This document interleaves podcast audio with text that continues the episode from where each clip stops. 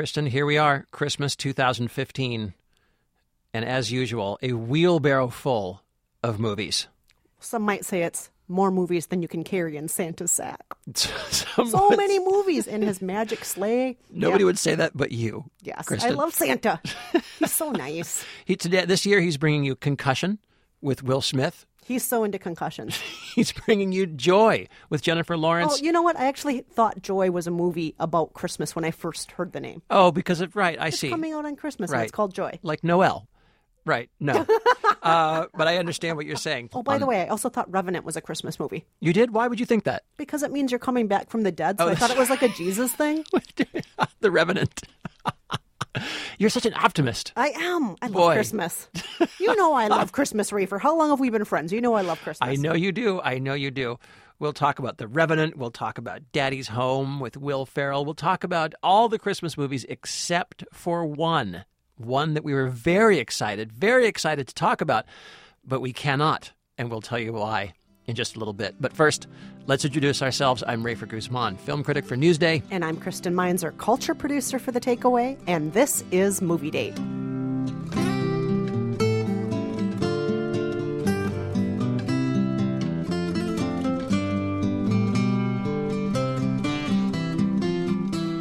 All right, Rafer, we got a lot of stuff to cover today. Let's first start with something exciting, something that feels good because it's Christmas time head trauma. Head trauma. Yes, that's right. And there's a lot of head trauma in a certain movie this week called Concussion, starring Will Smith. Will Smith is playing a real pathologist who is investigating what is causing certain NFL retired players to act erratically and to die in horrific ways. Here's a clip. Men. Your men. Continue to die. Their families left in ruins. Truth. Tell the truth.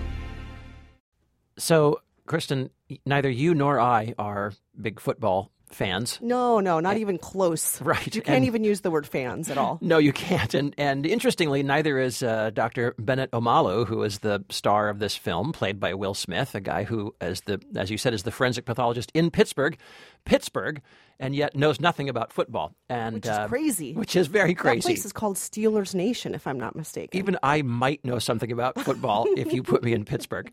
Um, I almost worked in Pittsburgh actually years and years ago. It's supposed to be a very hip city. It was totally cool, actually. I was really disappointed I didn't get the job at the time. Anyway, um, I liked this movie. I thought it was a very good, straightforward biopic uh, about one guy taking on uh, the big guys. I like the idea. It seemed very real to me that uh, the NFL would have a vested interest in not having this information come out. This idea that its employees essentially are very prone to uh, brain trauma, uh, dr- you know, drug problems, uh, insanity, essentially, and death. Yeah, Um, self harm, harm to their families. right. That's They're a doing problem. horrible things. There's one person in particular in this movie who is yanking out his own teeth and supergluing them back into his head. Yes, there's uh, there's also there's a character in this film, real character Mike Webster, played um, briefly, but I thought very heartbreakingly by David Morse, a great character actor who's been around for years. Oh, I love him. Small small role, but very effective. Um, I liked that. Um, and I thought I was I was very impressed by the fact that this film was willing to go after football. Um, you know, usually in a movie like this, it's okay. You go after the tobacco company, you go after the nuclear plant, you go after all these big guys that we already know are villains, that we already have these you know kind of uh, suspicious feelings about.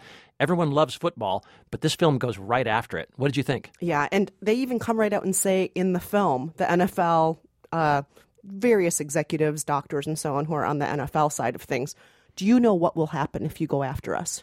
Yeah. Do you know what will happen? And you and I both love this quote. We were talking about this earlier, Rafer. If even 10% of moms no longer let their boys play the game, Yes. our sport is over. Yeah, that's it. Done. A- And there are actually lower enrollments in a lot of sports now. Yeah, Pop Warner. Uh, the, the the the enrollment in Pop Warner, which is basically kids football, um, dipped a few years ago by about ten percent. Um, whether that's still true now, I don't know. But um, you know, this film will certainly not help. Um, you know, will not help football's PR problem. But I think it's a good film, and I was impressed by the way that it was able to, that was willing to go after the NFL. So thought it was a good date. But I will say this. As much as I love Gugu Mbatha Raw, Yes. um, who plays his girlfriend and then wife in this movie, yes. I felt that that was a little bit. Every time she'd come on screen, as beautiful and as much as I love her, I felt that that detracted from the story. I felt that sometimes there were points where the story should have been streamlined more. Yeah, I think she's there to sort of humanize him, and I think she's there to to also bolster this idea that he is. Even though he's anti football, he's pro America. He's an immigrant who believes in the American dream. He's not an outsider trying to take down this institution. He's an, he's an outsider who loves this country and is pursuing science. And I think she's there to sort of make that case. Yeah, I knew why she was there, but I felt that it took away from still didn't like the it. story. I, I just wanted it to be more streamlined. The story could have been tighter, and it was good enough just to do the David and Goliath story. I didn't need all the other stuff with it. But overall, I thought Will Smith was great in it, so I'm, I'm going to say it's a pretty good date.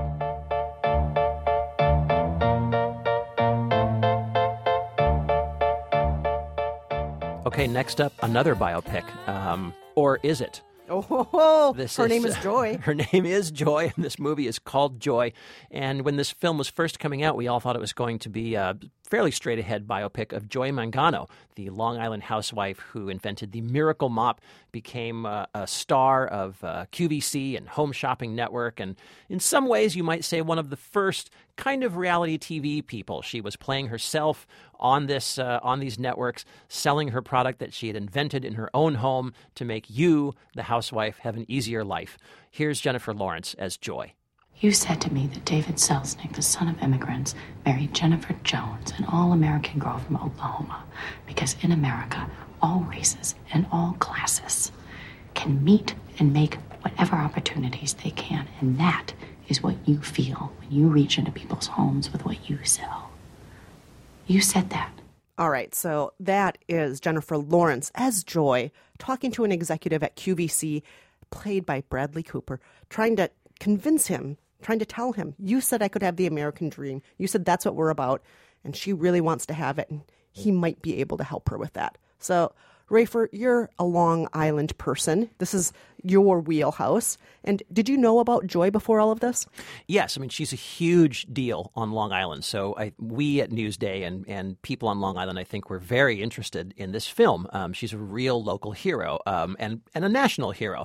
Although I think when the film was coming out, if you weren't from Long Island, you would have no idea what the Oh, movie was about. Absolutely, the trailers not. were just the baffling. trailers were so confusing. I'm like, what is this movie about? Is it about a girl in college? Is it about somebody who is like got a crazy family? I don't understand what her business is. Who is she fighting? Why is she on TV suddenly? Right, None right. of it made any sense to me, and I think that the trailer presumed we knew who she was. I, I I don't know what they were thinking. It's a horrible trailer. Well, I think what happened, my guess is what happened is at some point, David O. Russell, the director, decided that he didn't want to make a straight biopic. Um, he wanted to make something that was a little bit more uh, fantastical, a little bit uh, looser with the facts that I think would allow him to juice up the story, beef up the characters, make it a little more of a a little more of a movie, I, I guess I would say. And so he does that, and you will never hear the name Mangano in this film. Whenever someone says, introduce yourself, she'll say, I'm Joy, but she never gives her last name. Um, and it's never, I think, specifically said that she lives on Long Island. I'm not even sure they call it the Miracle Mop, although it's, you know, it's clearly the Miracle Mop. Anyway, that aside, um, I went into this film with big question marks over my head, wondering what I was about to see. And I think what I came away with was a very real and sincerely told American story. Uh, I think that's very important. She's a woman who pulls herself up by her bootstraps. She, as you say, she comes from this nutty family. Uh, her dad, Robert De Niro, her ex-husband, played by Edgar Ramirez, they all live with her. oh God, her mom is a hot mess who will not leave her bed and just watches soap operas. Just watches soap operas. Everything's horrible. These people are a hot mess. They're all leeching o- off of her. Right. Her sister is just. Her sister's horrible. uh, Oh, Isabella everybody's Rossellini horrible. plays uh, Robert De Niro's new new girlfriend, who Her is willing investor, to yeah. her first investor, but who's also extremely uh, judgmental and ruthless and not always pleasant. Um, so she's fighting, fighting, fighting. Joy is fighting all the time in this movie to get ahead and and realize her dream, which is this on the one hand kind of goofy dream. It's a mop, it's a damn mop, and yet she knows that this is her thing and she's going to put it out there, and it works and it's real. And even though I think the film itself is also a bit of a mess and a little confusing and It sure is. kind of all over the map, I thought it worked. And I thought it was, a, a, again, it's kind of an exercise in sincerity. It asks you to take this person, this housewife, this woman, this, this kind of role that I think is usually denigrated or sidelined in the movies, if not in our lives. But she's not actually a housewife. And- she's the woman who has to work so many jobs to hold it together. but- Because yes, her family won't do anything. They're Right. all losers. Exactly. Nobody's doing anything except her. She's working at the airport. She's taking care of her kids. She's doing the plumbing in her own right. ramshackle She's doing house. everything. There's a great scene in this movie where she she she says this line that I think many women in America will recognize because I've heard it out of my own wife. She lies down on on a on a couch or a bed for a moment and said. I'm just going to close my eyes for a little bit. And she just sinks into a dead sleep. And I thought, oh my God, I have seen my wife do that. I know that. I, I recognize that. And I feel like people who go see this movie, perhaps especially women, will recognize that as well. And in that sense, I thought Joy was really good and worth seeing and fun. And Jennifer Lawrence is pretty great in the role. She is so likable. I think she's a little too young for this role. The real Joy was in her mid 30s when she launched the Miracle Mop. Yeah, maybe. And sometimes you're looking at Jennifer Lawrence and thinking, you're not old enough to have kids this age. Unless you were 14 when you started having your kids. You just like are way too young to be playing this role. And yet she's so likable. She's Yeah. so enjoyable. You really can't help but root for her. I wanted everything to go her way. Yeah. I really did. It's a mess overall, but especially in the beginning, it's a mess. But I still couldn't help but just love Joy. I totally felt great when I left the theater. Yeah, me too. I liked I liked Joy. Good date. Very good date.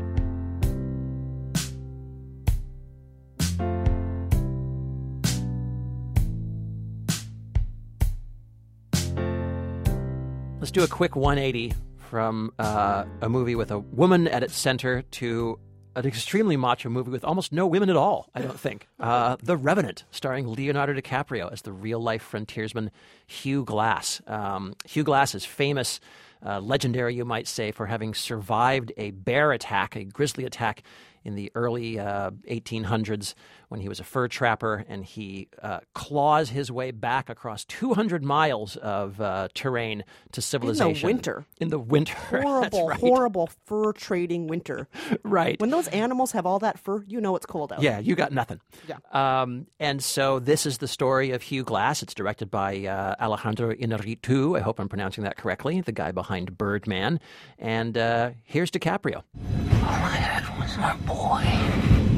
And he took him from me, you understand? He's afraid. He knows how far I came to find him. I'm grunting. I can barely. You know why he, he's grunting so much? Because his throat got ripped out by a bear. Yeah, because his throat got ripped out. Great scene of DiCaprio leaning uh, over a river trying to drink water, but the water just runs out of the hole in his throat. Look, I'm going to try to eat organ meat. Oh, can't keep it down. Can't keep it down. Oops. Now I can because I'm so starving that I will eat that. Um, I was uh, not sure what this movie was going to be about. Again, the trailer did not look that promising to me. It looked very dark and plotless. I couldn't even tell what time period it was from in the trailers. Yes, it's it's the trailers are again another trailer that I think does not necessarily sell the film.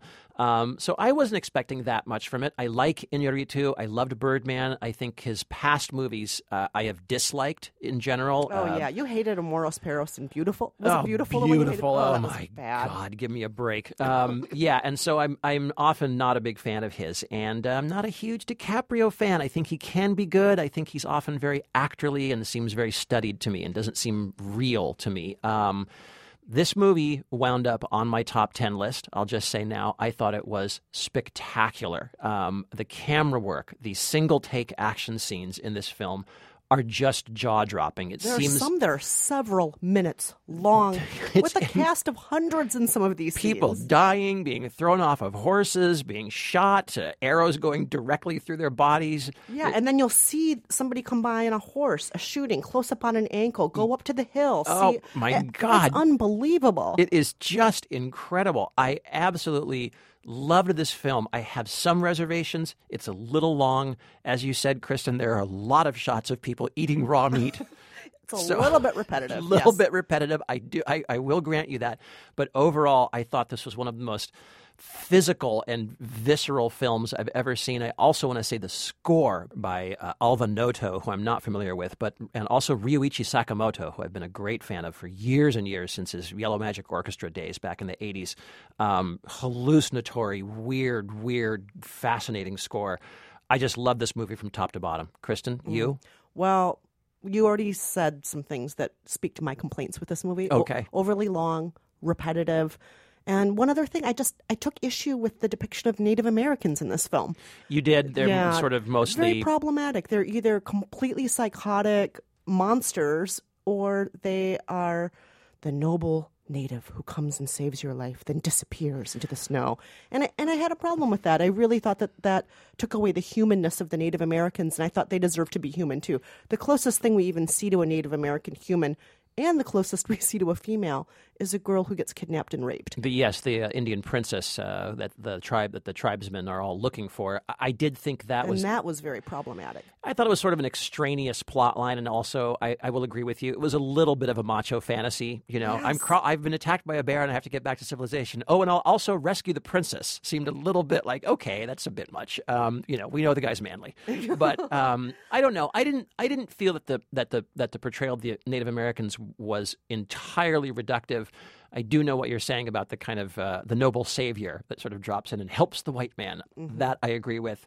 Uh, did you like the film overall, though? Would you would you say it was a good date? I would say overall it was a pretty good date. Technically, it was unbelievable. Yeah. Uh, those single take shots that you've been talking about.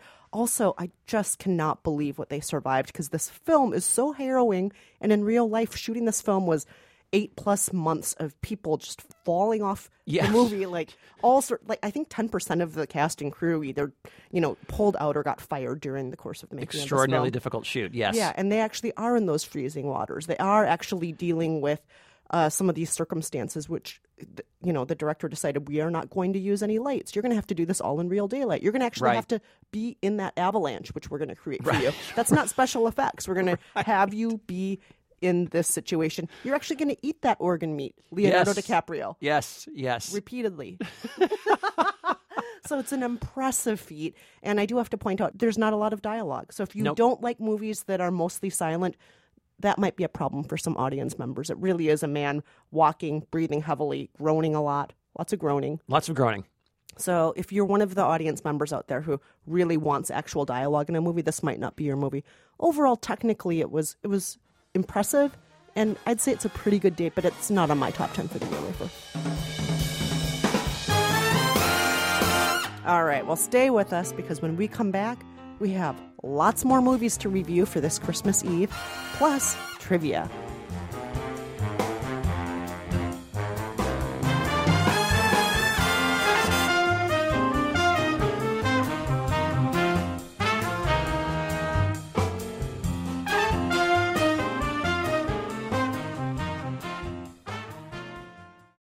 I'm Rafer Guzman, And I'm Kristen Meinzer. and this is Movie Date. And Rafer, we have so many more movies to get to because Christmas time is movie time in America. So let's move on to our next film. Well, let's talk about Daddy's Home, starring Will Ferrell and Mark Wahlberg.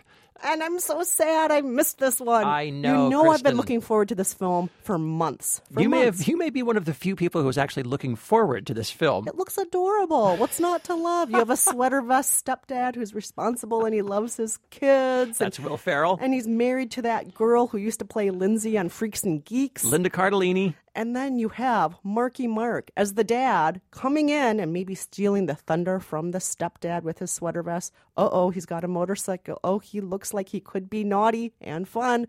I love the premise. What's not to love about this? Or do I have the premise wrong, Rafer? You've got it. You've got it exactly. Here, here's a clip. I don't know if that's a good idea, Brad. Dusty!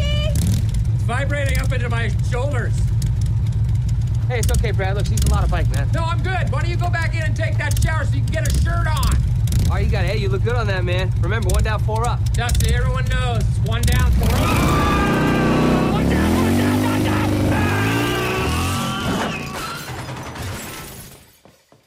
So I'll just say, Kristen, I was not necessarily looking forward to this I film. know you weren't. You would tease me for it, but I was mean, excited. you know, it just it didn't look like any great shakes to me, frankly. Uh, the director Sean Anders is uh, done a lot of stuff that I'm not a big fan of, like let's say We're the Millers, Horrible Bosses Two, Hot Tub Time Machine Two. So you know, not what I would call a great track record. Um, however, I was really surprised at how much I liked this movie, and I think uh, a lot of it goes to Will Ferrell, who's playing a, a classic Will Ferrell character. a- a- well intentioned, goofy. Exactly, perfect. Mark Wahlberg, also great as this kind of swaggering ex-military rock star type with the motorcycle. He can fix anything, he can destroy anything, he can beat anyone. uh, you know, everybody loves him. You know, Will Ferrell's boss, played by uh, Thomas Haden Church, who's great in this film. He loves Mark Wahlberg. Um, and it's filled with all these great little funny details. Um, things like the fact that Will Ferrell works at uh, the Panda 103.6, America's number three smooth jazz station. Oh, Um, that's that's great. Um, all the supporting characters are great. Uh, Bobby Cannavale plays a fertility doctor who's got a sort of uh, unpleasant bedside manner, you might say. Um, there's all these great jokes, great characters. It all wraps up very neatly, and it's one of these movies that has a really good, consistent script where the characters make sense. They set up small jokes that pay off in a really big way at the end. I think the uh, there's a there's a dance uh, scene at the end that's a p- pivotal dance scene where um, one of the kids one of the kids is going to be going to the father the father daughter dance. Where's her dad? Where is her dad? Which dad will show up? And boy, is it a good scene! And uh, it all just works like a charm. Um, I thought it was really good, really enjoyable. It is a little on the off color side. There's a lot of suggestive and kind of uh, crude sexual humor in it. Not explicit, not gross, that made me feel like, you know, I wish they had actually taken that out and given a little more time to the wife and the two kids. And I feel like if they had done that, you could have had an actual, like, new family classic. You could have had something within spitting distance of a Mr. Mom or a Mrs. Doubtfire. I mean, it really could have been that kind of movie. I think what they're going for are the dads. I think this is supposed to be a dad date during Christmas time. You could take your 14 year old to it and, and have a good laugh. I wish they'd toned it down a little bit, but otherwise, I thought this was a really good date and I had a great time at it. oh, I'm so glad. This is the movie that I plan on bringing Dean and the kids to. Oh, the, oh, they'll this love weekend. it. So I'm super excited that you give it your endorsement, Rafer. Oh, they'll love it.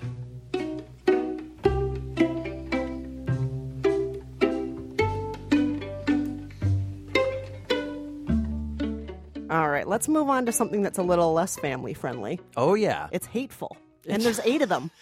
the Hateful Eight. This is that Quentin Tarantino film that His, about his nine, eighth film.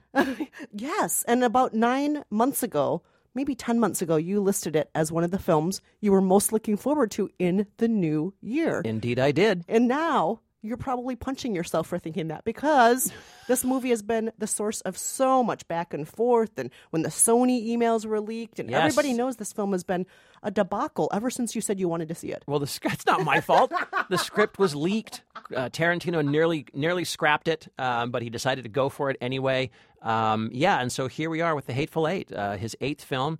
Kristen, do you want to tell us a little bit about what this Western film is about? Ah, well, it takes place during a nasty winter in the West back in the 1800s.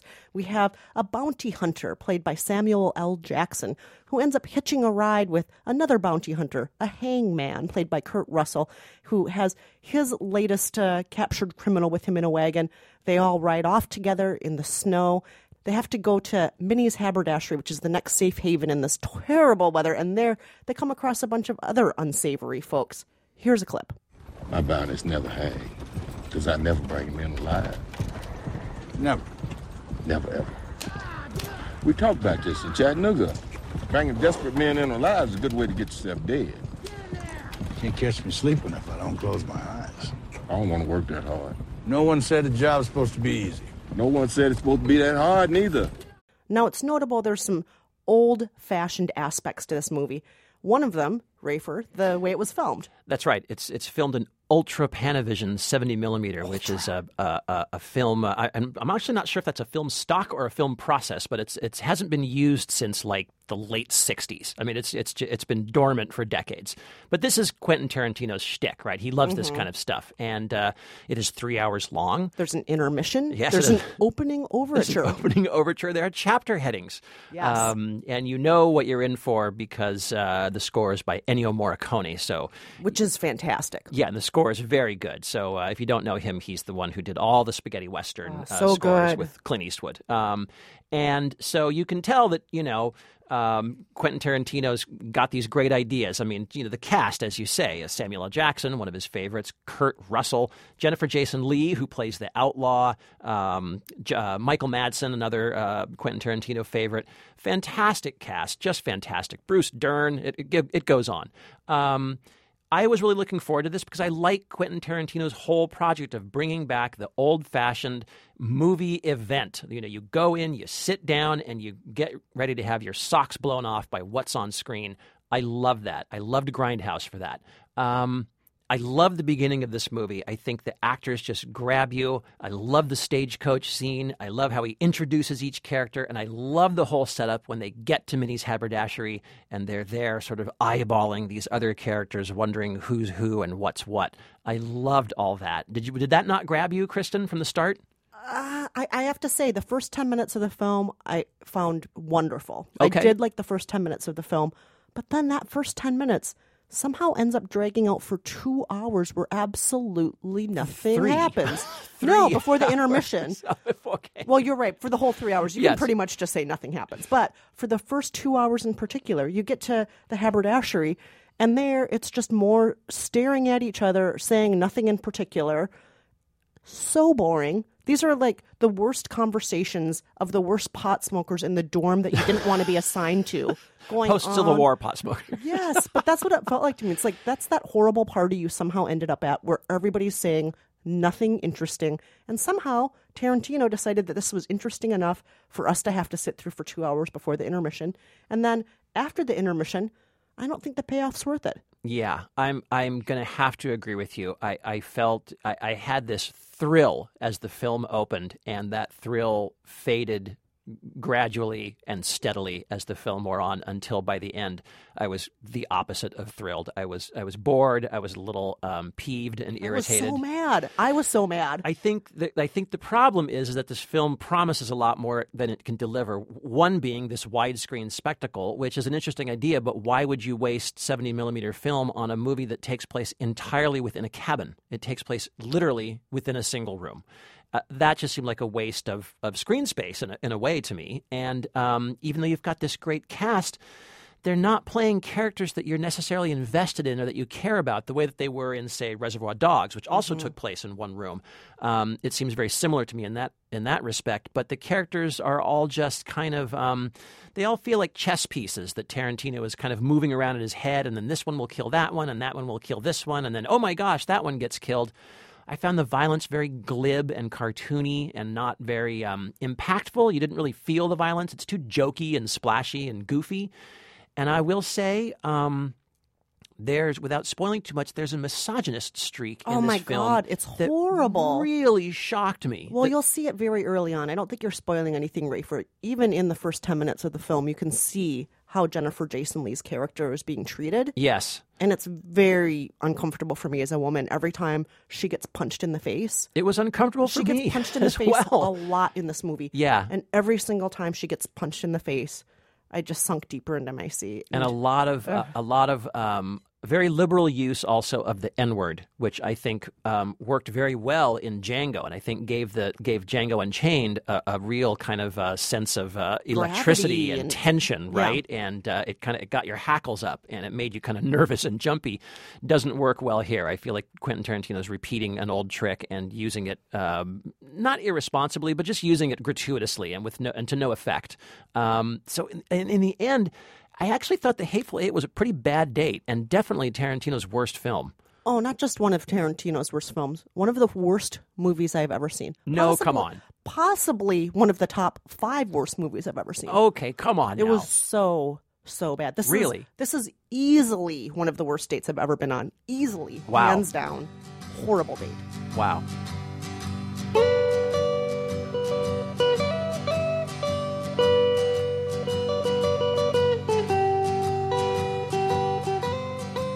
All right, let's move on to Michael Moore's new film, another filmmaker with a, a massive following. Uh, his latest is called Where to Invade Next. Uh, Kristen, explain that title to us. So, Michael Moore decides early on in the film, in his own satirical way, that it's time for him to invade other nations. And we quickly learn that invasion is not to bomb the countries or shoot up or rape or pillage, but to take their ideas. Oh, it is terrific what you're doing here in Italy. We love your vacation policy. Okay, let's go over here and see what you're doing right. Oh my God, Scandinavia. You know what? I love the way you forgive people after they shoot your school up and kill everybody. I love how forgiving you are about all that stuff. This is great. So he goes from nation to nation, notably pretty much just Western Europe, Yep. in tiny little countries, and says, These are all such fantastic ideas. I want to steal all of them. I want to invade, bring those back to America because this is what America needs right now. Here's a clip. My mission I will invade countries with names I can mostly pronounce. Take the things we need from them and bring it all back home. Because we have problems no army could solve. Now, Kristen, I don't know about you, but I have a lot of mixed feelings about Michael Moore. So many. you too? Oh, so many. and by mixed, I I will say I loved Roger and Me, Of course. and I liked Sicko quite a bit. Yes. And then I I liked Bowling for Columbine Bowling for quite Columbine a bit. as well, yes. But other than those three movies, Well, yeah. okay. and even those three movies I have issues with. But I, I do for Yeah. the most part like those three movies. Yeah. Um, well, uh, you know, I found this film uh, to be really interesting because on the one hand, you have Michael Moore uh, doing his doing his his patented Michael Moore persona, where he plays the kind of slovenly, dumb old American who we all know is not really as dumb as he seems, but he likes to present that that image of himself as just another, you know, big old roly poly Midwesterner uh, with my, you know, dumb old lack of education, and that I find kind of. Um, I find that a little grating and a little disingenuous, that persona that he has. And for some reason, especially in this film, whenever he's around a European, he falls into that. I would call it uh, like you know how there was blackface. This is like a, this is like America face. Do you know what I mean? Like I'm going to kind of shuck and jive as the as the dopey American guy. That bugs me. A as an American, and B just because it seems like a very easy, tired stereotype. Um, that irritated me. However, I think just as a research project, this film is pretty unimpeachable. I mean, he's just going around to other countries, finding out what socioeconomic policies have worked for them and why and how. And I think that's all pretty fascinating. Um, I completely disagree with you on that. Really? I am shocked that you have anything good to say about this movie at all. No kidding. At oh, Kristen, all. lay it on me. He just cherry picks whatever thing he wants to out of. It's like you know what France does so well? Great school lunches. yeah. And you know what France also doesn't do that he completely ignores? Everything having to do with race. With, Yeah, well, I mean, yes, it's just yes. that what he's cherry picking is he's leaving out all of the other context that makes this one thing possible. We are a nationalistic country that only believes in this kind of thing, and because of that, we can make this kind of food because it's so part of our culture. But they're leaving out how that hurts the rest of the culture, including race relations in their own country. Uh, and they do that over and over and over again. okay i don't i don't i don't feel like michael moore has to go into every country and say i'm only going to look at the one country that works well on every single level because only that makes their ideas valid we, every country is going to have problems not everything is going to work perfectly and i don't see necessarily why race relations is is related to healthy school lunches. I mean, these two things don't necessarily seem related to me. Um, the, the only one I could think of that might kind of touch on that is Finland, which is. Um, like one of the like one of Europe's leaders in education year after year, where they have a super short school day and no homework, and yet they excel in education. Finland is also has like, an, or at least used to have an extraordinarily high suicide rate, mm-hmm. and so it makes you wonder like when you when you think of some of these countries which have socialist policies, you do wonder where those policies encroach in other in other aspects of their culture and the way they function. But I don't think that to go into say uh, again just Finland and say, oh, you know, look, you've got this great uh, education system doesn't mean, oh, yeah, but there are other parts of your country that are screwed up, so therefore we can't copy your education system. Therefore, that undermines the, the functioning of your education system. I, I, I think it's okay for him to cherry pick that way. I can see what you're saying, but I also think that one of the problems of this film is when you're choosing tiny little countries like these it's also much easier to govern in the ways that these countries govern. When they're small, yes, and, yeah, he, and like he does not. Anytime right. someone's like, "Oh, we should just be like Vermont. America should copy." No, America cannot copy Vermont. There are like 18 people who live in Vermont. We cannot. Co- I and I feel the same way about a lot of these other countries. Yes. When you're dealing with such a small population, I just don't think this is Small and homogenous. and homogenous. Right, which is also very important to note. Yes. Very important to so note. So homogenous. Yes, And but I, so s- but I, think still there are a lot of problems with this. Plus, it's so ranty. Plus, it's so elitist. Even though he's playing the schmucky white American guy, he's also doing that thing that a lot of liberal America loves to do. Oh, Europe does it so well. Well, I just love Europe, and that's it's why- so, it- it's so. French. Like when you use the words "it's so French" as a compliment, I want to punch you. right and i and that is why i feel like in some ways michael moore's uh, that that persona i think has helped undermine him to the conservatives i think the conservatives see that attitude and that that sort of rhetoric that michael moore uses and therefore it, it and it, it it negates for them the actual validity of what he's saying. Like, what you know, why why shouldn't we have? Why shouldn't we treat our workers better? Why shouldn't we have better vacation policies? Why shouldn't we have healthier school lunches? Why shouldn't we have a better uh, you know a better education system? Why you know he goes to a Slovenia where they have uh, free universities where Americans are going because it's free, and he's saying why should we not have a free university system where people can go?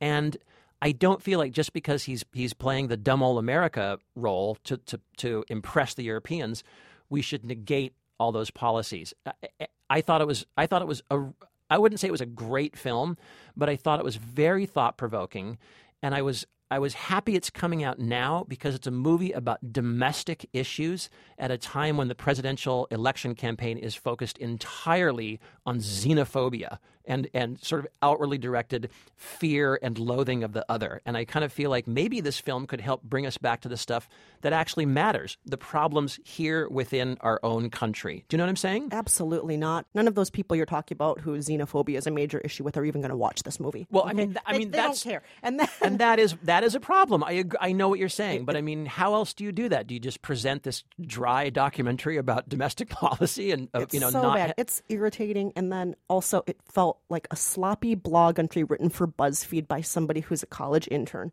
wow. This was not a good date for me. This was Wow. one of the more irritating documentaries I've seen, not just from Michael Moore, but just period. I thought it was I thought it was a thought provoking, imperfect, uh, Michael Moorish movie that had I think a lot of really good ideas. I'm surprised to hear you say so that, Kristen. So shocked you liked anything about this.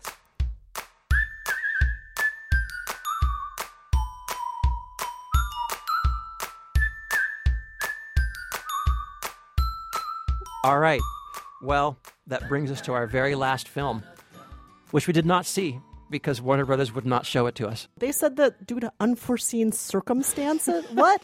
what kind of unforeseen circumstances mean that we cannot see Point Break? Point Break, the remake of Point Break. Yes, this does not have Keanu Reeves and Nope. no, no, he's not in this one. Uh, the late great Patrick Swayze, obviously not in this one. Obviously not. Um, instead, we've got Edgar Ramirez, who's in Joy and very good in Joy, and uh, Luke Bracey in the main roles, and the director Ericson Core, a guy that I don't think um, anyone has heard of. Not that that's a bad thing.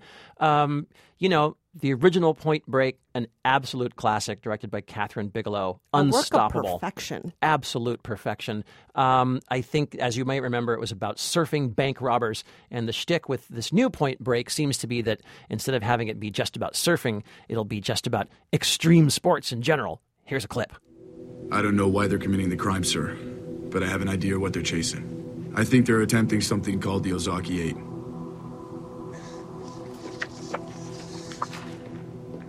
This is Ono Ozaki. He was an eco warrior. He challenged the extreme sports world to a series of eight ordeals that he said honored the forces of nature. An, an extreme athlete could potentially train their entire life just to attempt one of these ordeals. To complete all eight would be to complete the impossible. So, Rafer, did you managed to see this movie some other nefarious way. I mean, I still haven't b- been able to find any other way to see this movie.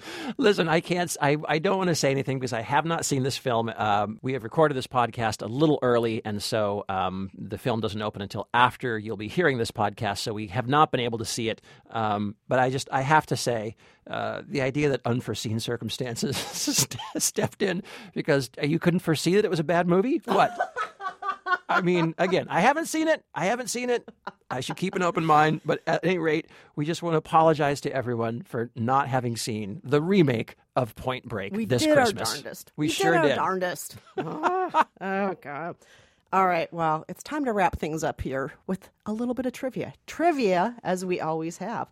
And last week, we had some Star Wars trivia. That's right. Last week, we reviewed the new Star Wars, The Force Awakens, and we went back to the original. We played you a clip of a Tie Fighter, uh, a famous uh, famous spacecraft in Star Wars. Uh, we played you this clip.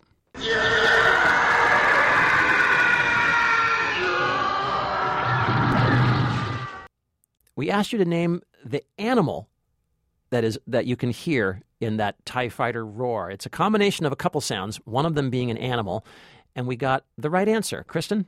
Dan Martinez, our longtime listener, wrote on our Facebook page, facebook.com slash movie date podcast.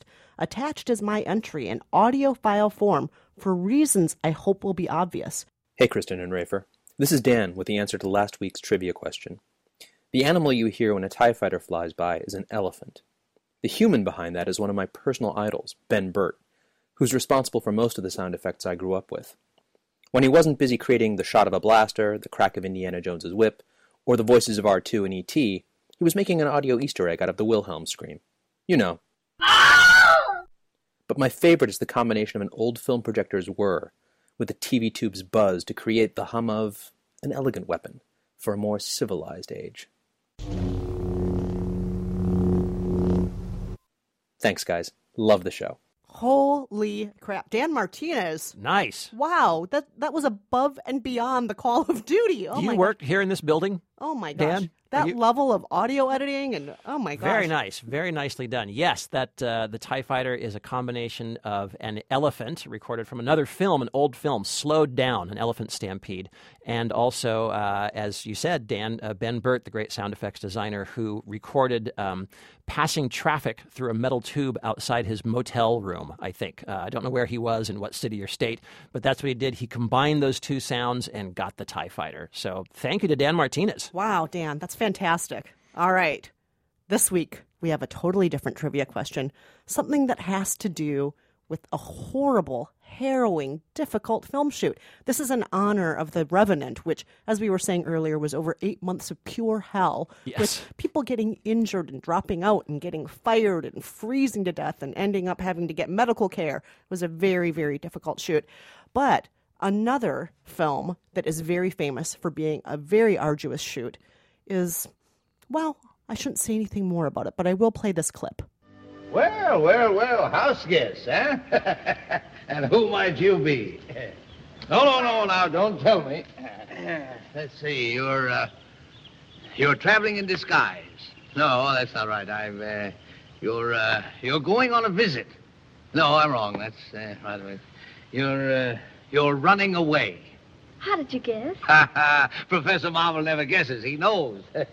that film was uh, pretty difficult, more difficult than you might know. Uh, one of the main stars was hospitalized uh, due to a reaction to his makeup. He wound up in an iron lung. And uh, another was burned, second degree burns. Uh, very, very difficult shoot.